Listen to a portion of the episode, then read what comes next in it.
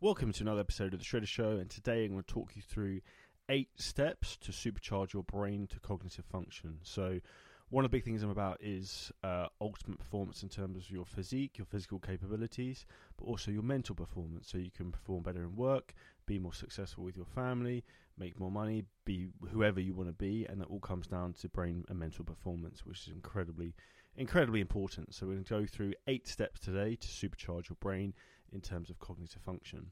Now, when it comes down to cognitive function, there are four aspects of uh, functioning cognitively.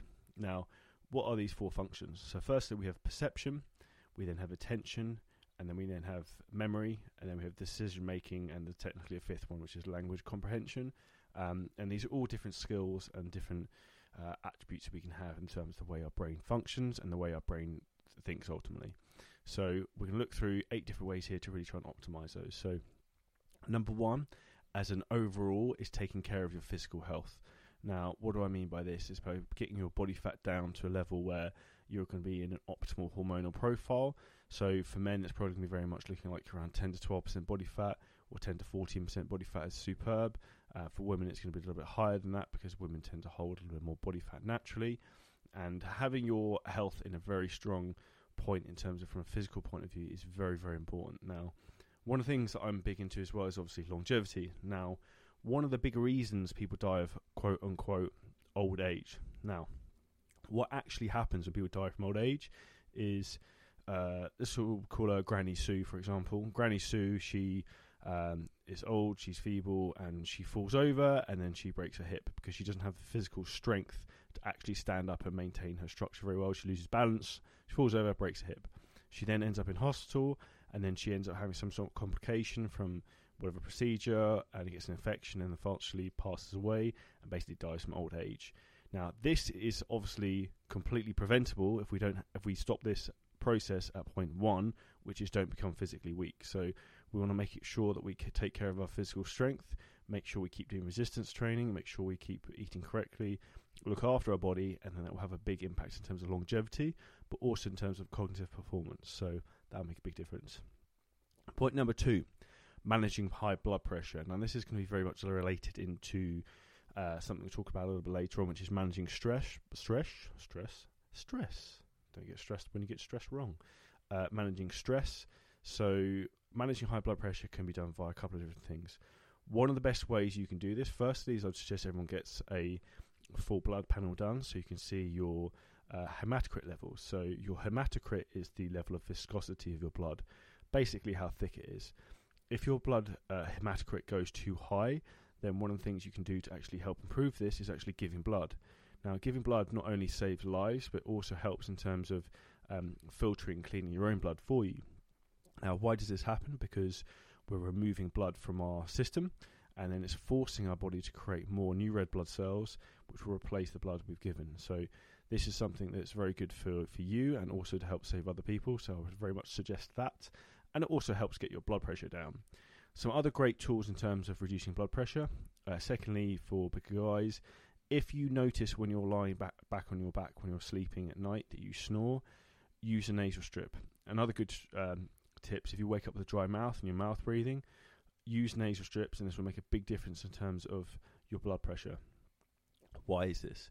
Well, around 70 to 80% of your nitric oxide production comes through your nasal cavity. Now, nitric oxide is a uh, something that we get from breathing in, and that's basically something that which is a vasodilator, which means that our blood vessels will relax, um, which will then reduce our blood pressure. Very, very important. If we're not breathing through our nose when we're sleeping, this is going to very much limit this, and it's going to increase our um, our uh, hypertension. So basically, the amount of blood pressure we have. Um, it also has a big impact in terms of our nervous system. So we have our parasympathetic and our sympathetic nervous system. And what happens is when we are um, mouth breathing all the time, our body's in a stressed state. So if you think about it, when you're if you sit there and you just nasal breathe and you breathe in for five seconds, you breathe out for five seconds, this has a very calming effect on our system and the way our body works. However, if you think about when you're exercising really hard, you end up mouth breathing, that puts your body very much in a fight or flight state. Now, when you're sleeping and you're mouth breathing, it almost puts your body in a fight or flight state, state constantly, which is going to again have a elevated blood pressure risk. So that is a very easy tool. The third thing I'm going to suggest in terms of managing high blood pressure is going to be high intensity interval training in terms of cardiovascular work, where we take our blood blood uh, sorry blood our heart rate very very high. We then rest for a period of time. We try to get our heart rate to drop back down as quickly as possible, and then we go up again, and then we go down again, and we probably we look to repeat that um, in terms of interval training. So that's a very effective method to managing blood pressure and helping reduce that as well. The other thing, obviously, is reducing body weight. So if we're carrying a lot of body fat or excess weight, that will have a negative Im- impact in terms of uh, managing high blood pressure. So all of these things tend to be very, very interlinked. Now, managing high blood pressure has a very poor negative effect in terms of the way our brain thinks and the way we can actually um, almost like slows down the thought process we have. So that's something you really want to try and get a handle on. Um, and also, I think, in particular from cognitive function, I think the big part aspect of that it struggle you you tend to struggle with is actually focus. I think if you've got very high blood pressure, you find it difficult to pay attention for a long period of time. So I, I would suggest that's something you really want to get addressed. It's one of the main things we really help clients with in terms of yes, we help people get shredded and build muscle and have more energy, have better sex lives, all these things, but it's also in terms of improving their their overall health, and then all these other pieces of the jigsaw then slot together. So that's point number two is managing high blood pressure. Point number three is eating healthy foods and eating the correct food for brain function. So some of the best foods we can have in terms of brain function. Number one would be fatty fish. So they can be full of like omega threes, which are really good to build the brain and the nerve cells. And these cell these uh, fats are essential for learning and memory. So um, I personally recommend taking the Nordic oils, uh, omega omega fish oils, um, very very good quality. So I take those in the AM and the PM, and I take 10 grams, so that's 20 grams over the day.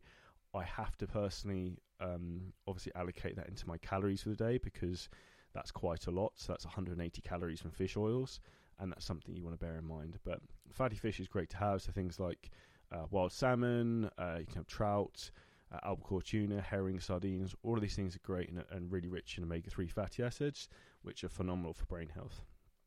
Number two something I'm also a very big fan of, and that's coffee. So, um, the two main components of coffee that are helpful in this situation are caffeine and also antioxidants um, that can support and help brain health. So, caffeine has the few following positive effects on the brain. So, it increases alertness. So, caffeine keeps your brain alert by blocking adonis, adenosine, can't pronounce that, um, which is basically a chemical messenger that makes you feel sleepy. Also improves your your mood. Um, and through that, caffeine may also boost some of your feel good neurotransmitters such as dopamine. So, caffeine is a big, big one I'm a big fan of. And it also sharpens your concentration. So, one study found that uh, caffeine consumption led to short term improvements in attention alertness in participants completing a cognitive test, which is obviously what we're looking to try and improve here.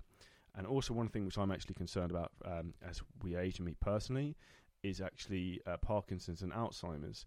And the largest re- risk reduction was seen in those adults who were drinking uh, three to four cups of coffee a day were people from Alzheimer's and Parkinson's. So there's a very clear correlation here between caffeine intake um, from the high amount of concentration of antioxidants helping with these sort of brain diseases essentially. Next up, another one that if you're a current CGI coaching client, you'll know this is probably very much in your plan is blueberries. So blueberries provide huge amounts of uh, health benefits and like, they have a huge amount of antioxidants and they're very, very anti inflammatory. And what we really want to do is have an anti inflammatory and uh, uh, diet.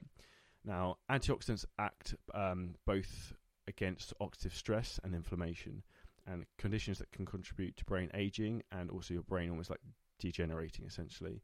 Um, some of the antioxidants in blueberries have been found to accumulate in the brain and help improve communication between the brain cells. Um, according to one re- review of 11 studies, blueberries could actually help improve memory and improve cognitive function in children and also older ad- adults. So, having some blueberries throughout the day, like if you have them with your porridge, if you have them like even just as a snack, uh, adding throughout the day is going to make a big, big difference in terms of helping that. Number four would be turmeric. So turmeric is a something you have in a lot of curry powders, something you see in a lot of Asian cuisine, and we have a stronger, more purified version of this cur- uh, curcumin, which is one of the big health supplements we recommend for clients. Um, again, very strong in terms of fighting off antioxidants. Uh, sorry, in terms of antioxidant benefits, and also has reduced symptoms of depression and also Alzheimer's disease. And another big one that I would suggest we want to be looking into here, which I'm going to wrap this up because I go through foods all day long, would be just anything with a lot of healthy fats in it. So we're looking at like eggs, nuts, even dark chocolate, which has a lot of antioxidants in it. So, again, clients who are working with us at the moment, if you listen to this, the reason we want the 90% um, or greater cocoa content is because it has a high amount of polyphenols, flavonoids, and antioxidants, which again are great for brain health and also um, immune system function, which is very important and very closely linked to cognitive function. So that's healthy foods pretty much covered up and wrapped up. So those are some of the top tips and some of the snippets of foods we add into clients' plans to help them that they don't actually realize this isn't necessarily the goal, but we put them in there to improve brain function because again, the better your brain can function, the better your body can function, the better results you'll get. And this is very much what we're here to do is to help you become the greatest version of yourself, and that's what we do at CJ Coaching. Uh, next up, we have after that is being physically active. So you don't have to go in the gym every day, crush it doing deadlift, squats, all this other stuff. Like today, it's uh, 30 degrees in the UK. I'm looking out the window and it's incredibly sunny and very, very nice. So be physically active. You don't have to go to the gym. Even just going out for a walk, getting inside nature, that's very, very important in terms of helping you be active. So one of the big things is just having blood flow. So getting blood actually moving around the body and getting blood moving around the brain and stimulation like that has a big, big effect. I also personally think a lot of that's down to the fact that if you're increasing your heart rate and you're exercising more, your breathing rate's increasing. You're actually increasing the amount of oxygen going into your brain, which again is going to help with cognitive cognitive function and improve performance in terms of your work output. So, which is why one of the things I'm a fan of actually is doing some form of exercise first thing in the day, uh, probably before breakfast, because it helps to just get almost like the synapses in your brain firing. So, Point number four would be being physically active. Number five would be keeping your mind active. Now, the best example I always think of this is when you see, um, say, for example, businessmen, they retire at, say, 65, or people who work for companies retire at 65, and then they decline really quickly. Now, this is because their mind's not active and they're not actually like using their brain. You have to think like your brain is like a muscle almost. You have to keep it firing, keep it under challenges, keep it almost under load, and obviously whilst keeping stress down and you will keep it like alive and keep it growing. So, which is why, so to be fair, like doing things like um, crosswords and quizzes are great, but uh, not that I'm a fan. But things like that that can give some sort of stimulation challenge to your brain is very very important. So, keeping your mind active, reading is another great one. Just keep opening up almost the thought processes of your brain and keeping learning is incredibly important to keep those four to five cognitive functions that we need to have a successful and happy life. Now, number six, we're going to say staying connected and with like social activities. So, human beings, we are social creatures, and I think this is anyone listening to this right now will agree that one of the big challenges of the last 12 to 18 months has been the lockdowns we've had all over the world, and we can suddenly see how like these situations have, have such a big negative effect on terms of our well-being mentally and physically because we are social creatures we're supposed to stay together we're supposed to talk to each other we're supposed to bond um, so it's very important that you stay connected with things maybe outside of work you stay connected with friends family you see people you shake people's hands all these things that we're not supposed to do because of covid crap like these things are very important and i think we only appreciate those once they've been taken away from us so staying connected with those around us and the other people in the world, not through social media and Instagram, Facebook, YouTube, but actually in person, has huge value. So, one thing I ask everyone to do today, if you're listening to this, just reach out and try and connect with one person today, maybe you haven't spoken to for a while. Like, I met with a, an old friend of mine like the other week, and I hadn't seen him for years, and I lived with him for a while, and I felt so enlightened after having seen him that it just made me feel better and happier as a person, and my brain lit up like talking about old memories and all these things we used to do. And it's really, really important you do that. So that's something I'd really suggest. And that rolls in quite nicely into point number seven managing stress. So, stress is a silent killer. The number one cause of death in men under the age of 45 is actually suicide, and stress is obviously the big component here.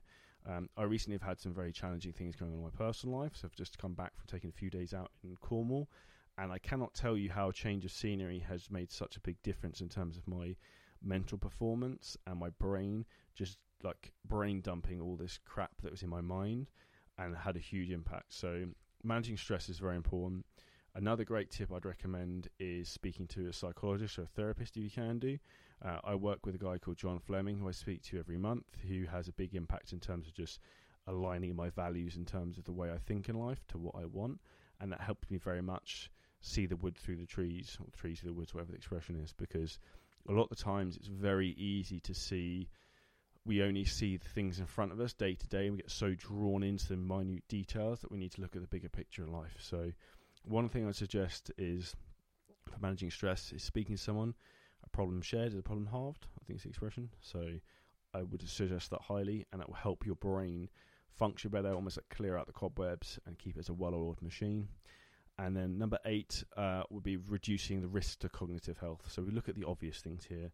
So we're looking at like alcohol consumption, we're looking at smoking, uh, drugs, all these things. And the other thing I'm actually going to add into this is junk food. So great example of this is I like Domino's pizza, tastes awesome, it makes me feel like shit, actual horrendous. I, feel like my brain can't function the next day.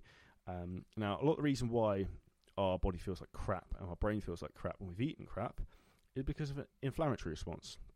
So we get a massive uh, amount of inflammation build up in the body, and we also get inflammation in the brain. Now, inflammation in the brain is why you have that feeling of like where you can't think straight, you can't almost put like connect the dots. You, you're all over the show. So very very simple. If you want to be the like the ultimate man or woman that you can be, you want to perform optimally, and you've got high important tasks that are valuable to you to be more successful, make more money, and build your ultimate physique cut the crap. Don't eat the junk food. It will not help you at all. Um, that's why I'm not a big fan necessarily of like the, if it fits your macros dieting because yes, a calorie is a calorie, but just because you could eat 2,000 calories of Mars bars a day and lose weight, do you think that would be the best thing to do? No. So that would be my finishing caveat for this. So these are the eight key points we really want to look through in terms of optimizing cognitive function. So one, taking care of our physical health. Number two, managing your high blood pressure. Three, eating healthy foods. Four would be physically active. Five, keeping your mind active. Number six, staying connected with friends through social activities. Number seven would be managing stress. Number eight would be reducing your risk to cognitive health. Hope this was helpful, insightful. It's another killer episode of the Shredder Show, here to help you become the ultimate version of yourself. If you want any help with your own fitness transformation journey, feel free to drop me a message on Instagram or Facebook or LinkedIn wherever suits, and would absolutely love to help. Make sure you share this episode with a friend, leave us a five star review on iTunes, and we'll see you in the next episode.